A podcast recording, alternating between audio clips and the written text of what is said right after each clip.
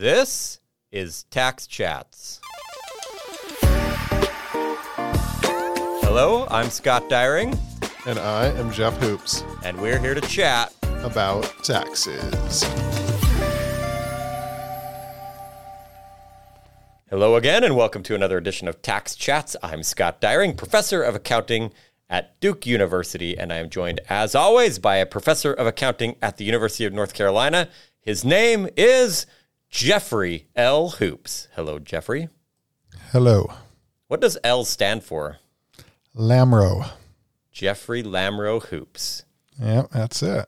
All right. Jeff, you have something for us to do today, I presume? Yes, we do. So, yes, I do, rather. So, what's fascinating about this podcast is kind of the division of labor has fallen into an interesting, uh, interesting way in that, for the most part, I find our guests when we want to have guests.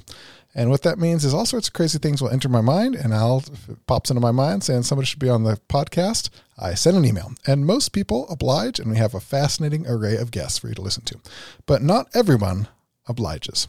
So what we're going to do today is I'm going to tell Scott some people that I've emailed asking to be on the podcast who have either not replied at all or declined.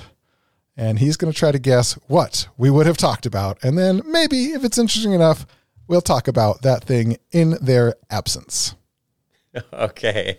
This sounds good. Now, by the way, I did not Google these people. I don't even know who the people are in some cases. So, uh, Okay, so this is the chats, the tax chats that could have been. It's, it's a little been. bit sad, actually, as we think about the amazing chats we could have had with these well, there is opportunity for redemption here, too, because if some of these people happen to be listening to tax chats, Oh we yeah, will, if you, or if listeners, if you if you're Yeah. best friends with these people, you should have. You say there's there's a chance. we're willing to forgive. We Yeah, can let we'll them forgive come and back forget. on.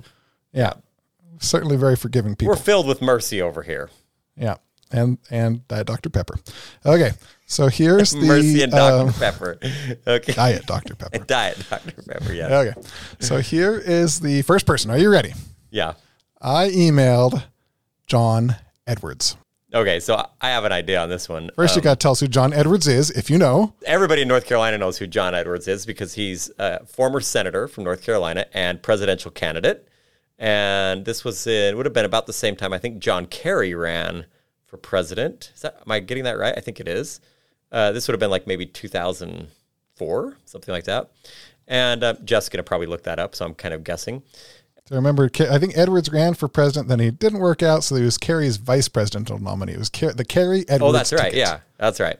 Well, during that, of course, when you become um, uh, an important candidate, often your uh, people start scrutinizing your taxes. And one of the things I know that John Edwards was sort of called out for is a little thing that I don't know if it has an official name, but it's like a a tax shelter that involves an S corporation.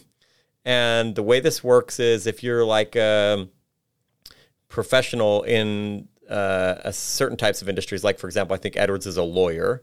You set up an S corporation for your law firm, and then you pay yourself wages. Your, the S corporation pays the lawyer's wages. But of course, wages have uh, self employment taxes associated with them. And so, what you want to do is you want to pay yourself the lowest possible wage and then have the rest of your income flow to you as profits from the S corporation, which are not subjected to the self employment taxes. And um, I think he was sort of called out for doing that because he paid himself low wages, but he was a multimillionaire. Did I get it right?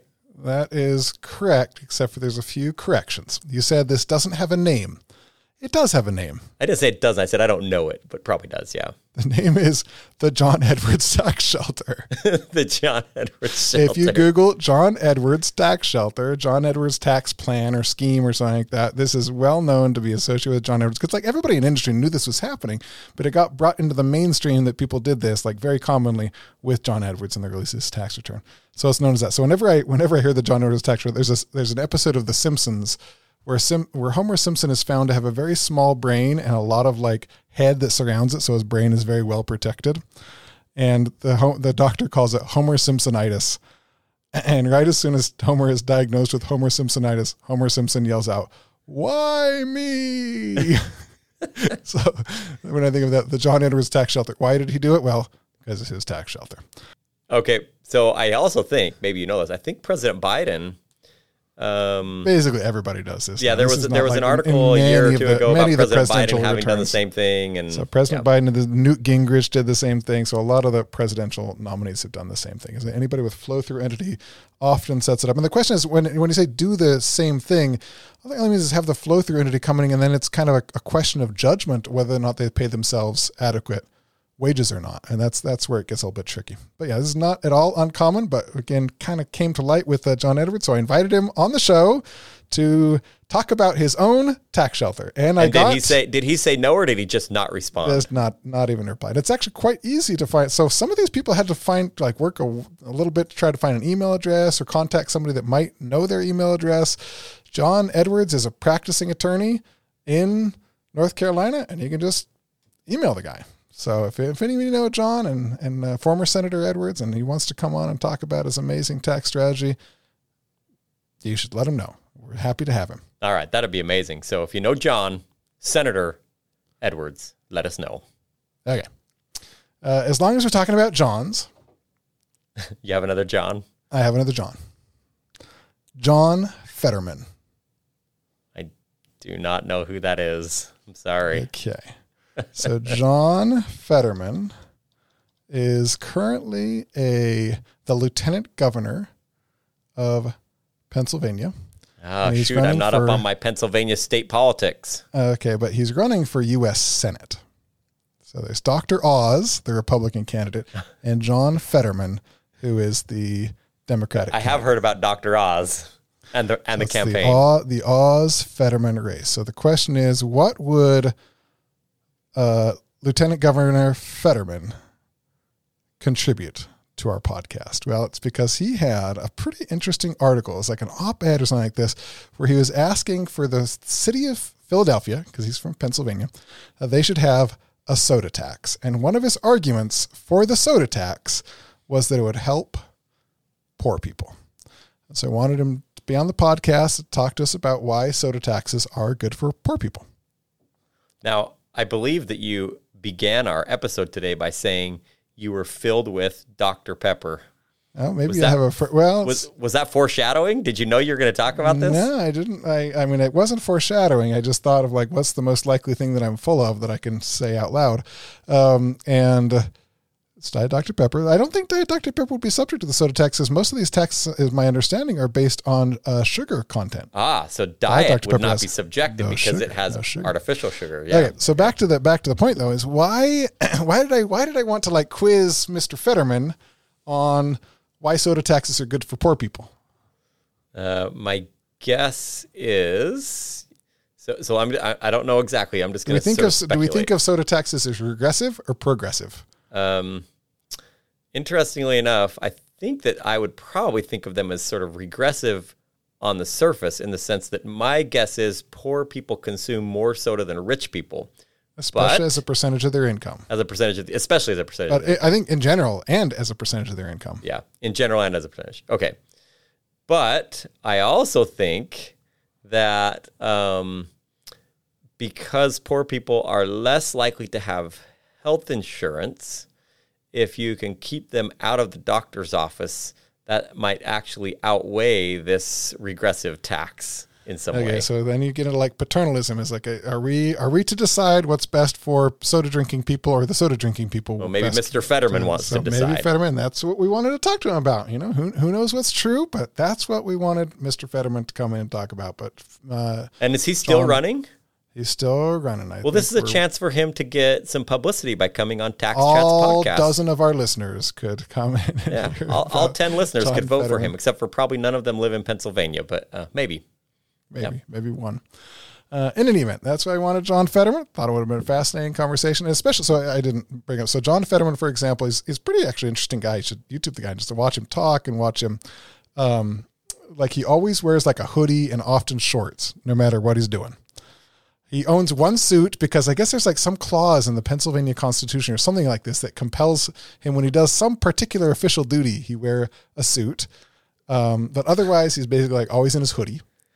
Now, there are some other places that have soda taxes. Like, for example, New York City, I believe, has a soda tax. They got soda taxes other places. Yep. Are poor people better off in New York City than in other places? Has anybody studied that? post the soda tax, I'm not sure. And I think, the, and one problem is, I think your argument works over very long time periods. And it would be hard to figure out in a study. It would be hard to figure out in a study whether the obesity that uh, soda contributes to. We, we should have somebody on just talk about soda taxes. But the point of this episode is it will not be John Fetterman. Okay, next. Did he respond or did he not respond? Did not respond. Okay. Did not respond. I'm sensing a pattern emerging. Sensing a pattern. Yep. okay. So the next one is Pete Buttigieg. Buttigieg, Buttigieg. however you say his name. Uh, well, I know who he is. He ran for president. Uh, I think he was like a mayor in Indiana or something, South Bend Yep. or something like that. South Bend, ran Indiana. for president, did not win. His consolation prize was to become the secretary of the Department of Transportation or something, right? Transportation. Yep. That's it. transportation. So why would I want him on? Probably given that he's working with transportation, maybe to talk about gas taxes. Gas taxes. Ah, gas taxes. Uh, but an interesting particular aspect of gas taxes, which I shall not force you Uh, to okay, you wait, can- wait, wait, you wait. can Guess if you want. Um, okay, here we go. Gas prices are going up, have been going up. Now they're going back down, but but but they had been going up. In fact, they are much higher than they were say a year ago. So there's kind of an interesting conundrum that one faces. When prices are going up, sometimes we're tempted to provide relief by giving tax deductions or tax credits, or I think California gave away gas cards or something crazy like this. yes. But of course, that has the effect of increasing demand, which might actually cause gas Already prices to go up inflationary even more. Yep. So that's a good guess. But I'm wrong? yeah. Oh, I thought that was It was about gas taxes. guess. What I wanted to talk with him about, and he had some statements about, and it is actually an important policy issue, is those same gas taxes are used to fund our infrastructure, right? We use gas taxes, kind of nominally at least, to build roads and bridges and the kind of stuff that um, cars drive on. And it kind of makes sense, right? The more gas you buy, the more you're using roads, and so you should pay for those roads. So it's kind of like a, a pay for use kind of system. oh, wait, wait, wait. So I know where you're going. I know. Ah, now you know where we're going. Okay, so go is this- You finish it off for us. well, no, I don't know. I guess I'm just guessing. Is this where now you're going to say, what do we do with electric vehicles because they don't use gas, but they do use roads? yeah, tell us that story. Uh, well, it's actually turning out to be a huge problem because um, you can imagine that back in the day where basically how much wear and tear you had on the road was like very highly correlated with how much gas you put in your car. It was sort of a fair way to tax people for the use of infrastructure. But if you have an electric vehicle, those electric vehicles are basically free riding on all of the gas Free vehicles. riding, get it? Free riding, yes. Free exactly. driving. Very clever use of the economic term there, wasn't it? And uh, that's going to create a big problem because either you have to keep raising and raising gas taxes, which of course at the margin will decrease demand for gasoline vehicles and increase demand for electric vehicles. Gas taxes on a smaller and smaller base as you have fewer Yeah, and fewer smaller, smaller base. Or alternatively, you could change the base to be something different, like a tax on mileage, which I know has been proposed. And actually, I personally like that idea, but um, it's very Okay, so how do you? So that's exactly what I wanted to talk with Mayor Pete about. And again, if he wants to, or I guess not Mayor Pete anymore. What would we call him? Secretary. Secretary Pete. Secretary Buttigieg. uh, Buttigieg. So we could have Secretary Buttigieg on. Still, he could redeem himself, come back on. Perfectly we're open to having that. But um, I think this is a fascinating issue. So you bring up that we're going to tax miles. So that's been proposed, but there's pretty big downsides to that. They don't appear to to, to bother you though. Um, well, I've heard people say that this is going to be an issue with privacy and reporting and so forth because how do we deal with that? But I don't really see that as a problem because we have to renew our registration for our vehicles every year and we already know what the mileages are. So just every year you report your mileage and you send get a bill sent for how many miles you drove. Okay, and if I live in New Jersey, which state gets it? Well, that's an issue, obviously, because And so if then I you're live right on the a border GPS and I on so drive know in New whose York, roads they are, and then you get the GPS in there. And some people don't like the government to know where they are every waking moment of the day. But I think the solution to that problem is simple. You just get to tax the residents in your state based on the miles that they drive. Period. I think there's some states for which that would represent a large reallocation of resources. Hmm, the Maybe. people, the the people, the states where people work but don't live. and the gas tax doesn't have that problem. Uh, depends on where you fill your, your car. Well, exactly. If I'm in New Jersey, fill up where it's cheap and drive over where but, it's but not. with the gas tax, you just don't have a say. You just like it is what it is. But with this new thing, since there's you could decide different ways, there's going to be political disagreement. Okay. Anyway, that was um, Secretary. That was our fine secretary. By the way, the Yes. your your modern car is tracking you anyway. My car is not. That's because Jeff drives. For those of you who don't know, 2008 Toyota Yaris. Yaris that is so small that Jeff has to roll down the back window if he wants I to get his arm out the window. back windows. It's a Jeff is automobile. Jeff is a fairly large human, and a Yaris was not built for large humans, so it's quite Yaris interesting that Jeff has drives a 1500 pound carrying capacity, which I still, at least for the time being, am under 1500 pounds. Don't keep filling yourself with that soda. Don't keep drinking the soda. Oh, at least Okay. the, the sugary variety. Yeah. Okay, next. and here I struggled with the last guy's uh, last name. This one I also don't know how to say. It's like, oh, and Pete, uh, Secretary Buttigieg did not answer at all. Okay. Next, Don Beyer. Sp- pronounced or spelled B E Y E R. I'm not exactly sure how to pronounce it. I'd it. probably I'm gonna say Bayer, but I don't know. Bayer. Okay, Don Beyer. I don't know who that is. Okay, Is he related to the. Aspirin Empire? Representative Don Beyer Okay, still don't know. of. Virginia. Oh, okay. He's a sitting House of Representatives member. And, in And Virginia. He, in Virginia. And he, in the Commonwealth of Virginia. Yep. And he voted, not voted, he proposed a 1,000% tax on, Oh, on guns? AR-15 on AR-15 rifles. On AR-15s. Yeah. On, not AR, on, um, I think, I, I can't, was there on assault rifles or on AR-15 rifles? One of the two. so, in other words, if you can't ban guns, just tax them so highly that they're too expensive to actually buy. Correct. And here, actually, to to actually, this is a lot of credit actually to his office. I did not ever get a response from him, but from his um, staffer, I actually got quite a lengthy response to which I responded at length, and we went back and forth. There are a lot of words between us and a lot of uh, thoughtful words. Okay, actually. but so I Pretty- got a question. Impressed. Is is he a U.S. representative, like representing Virginia? U.S. in, representative U.S. in the representative. United okay. States in Washington D.C. I see. Okay.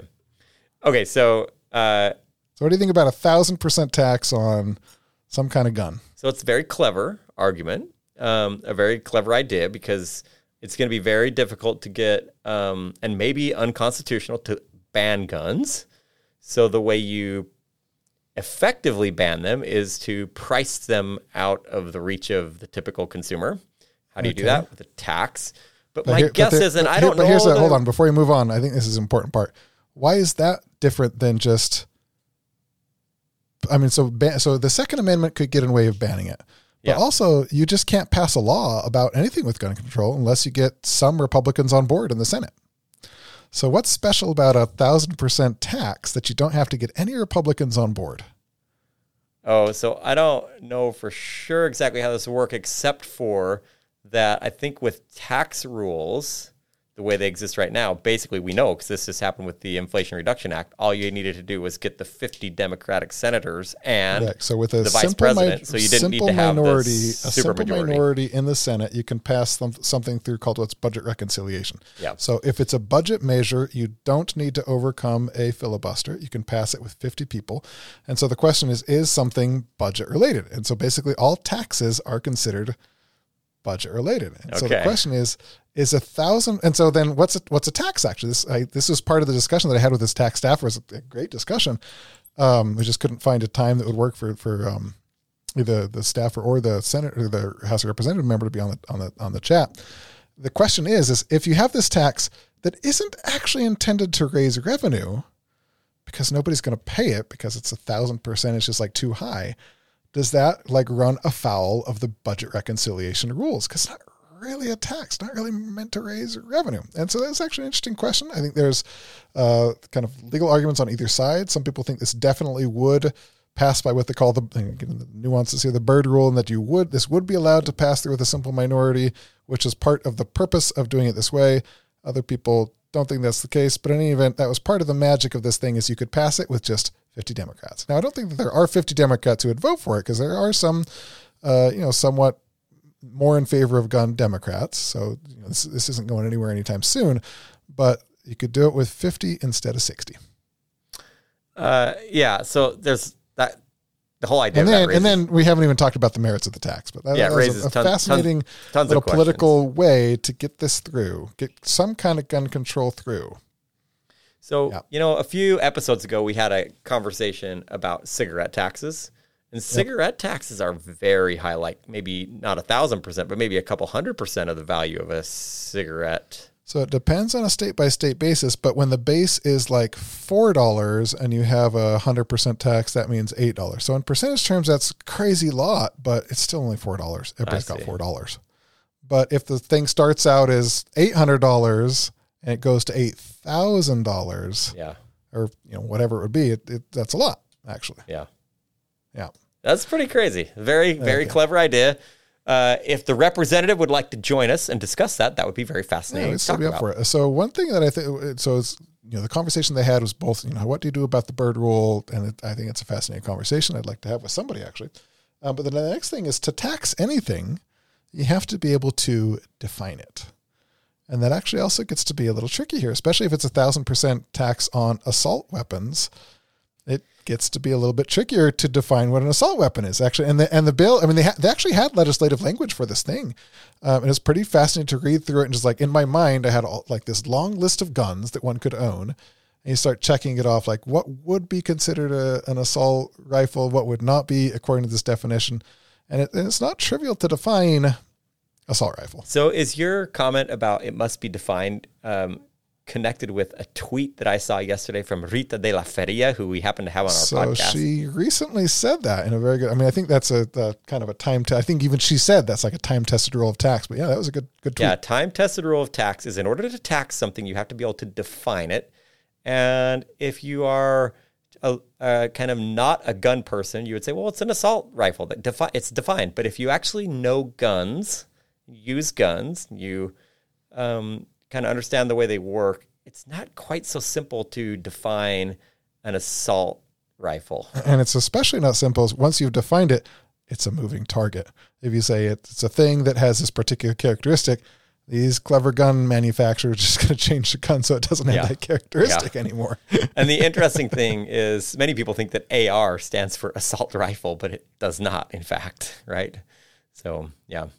Um, okay, enough on guns. Very fascinating. We hope the representative will reach out to us. If you happen to know the representative or are connected with him, please have him reach out. We would love to chat with him. okay. Next and finally, Trevor Noah. Well, Trevor Trevor Noah just quit. He just resigned, right? Oh, I didn't know that. Oh Why did he yeah, quit? he was on, he was the Daily Show guy, right? Yeah. I think I read he just resigned. I'm pretty sure. So the Daily Show. Why would you want to talk with Trevor Noah on the Daily Show? Hmm.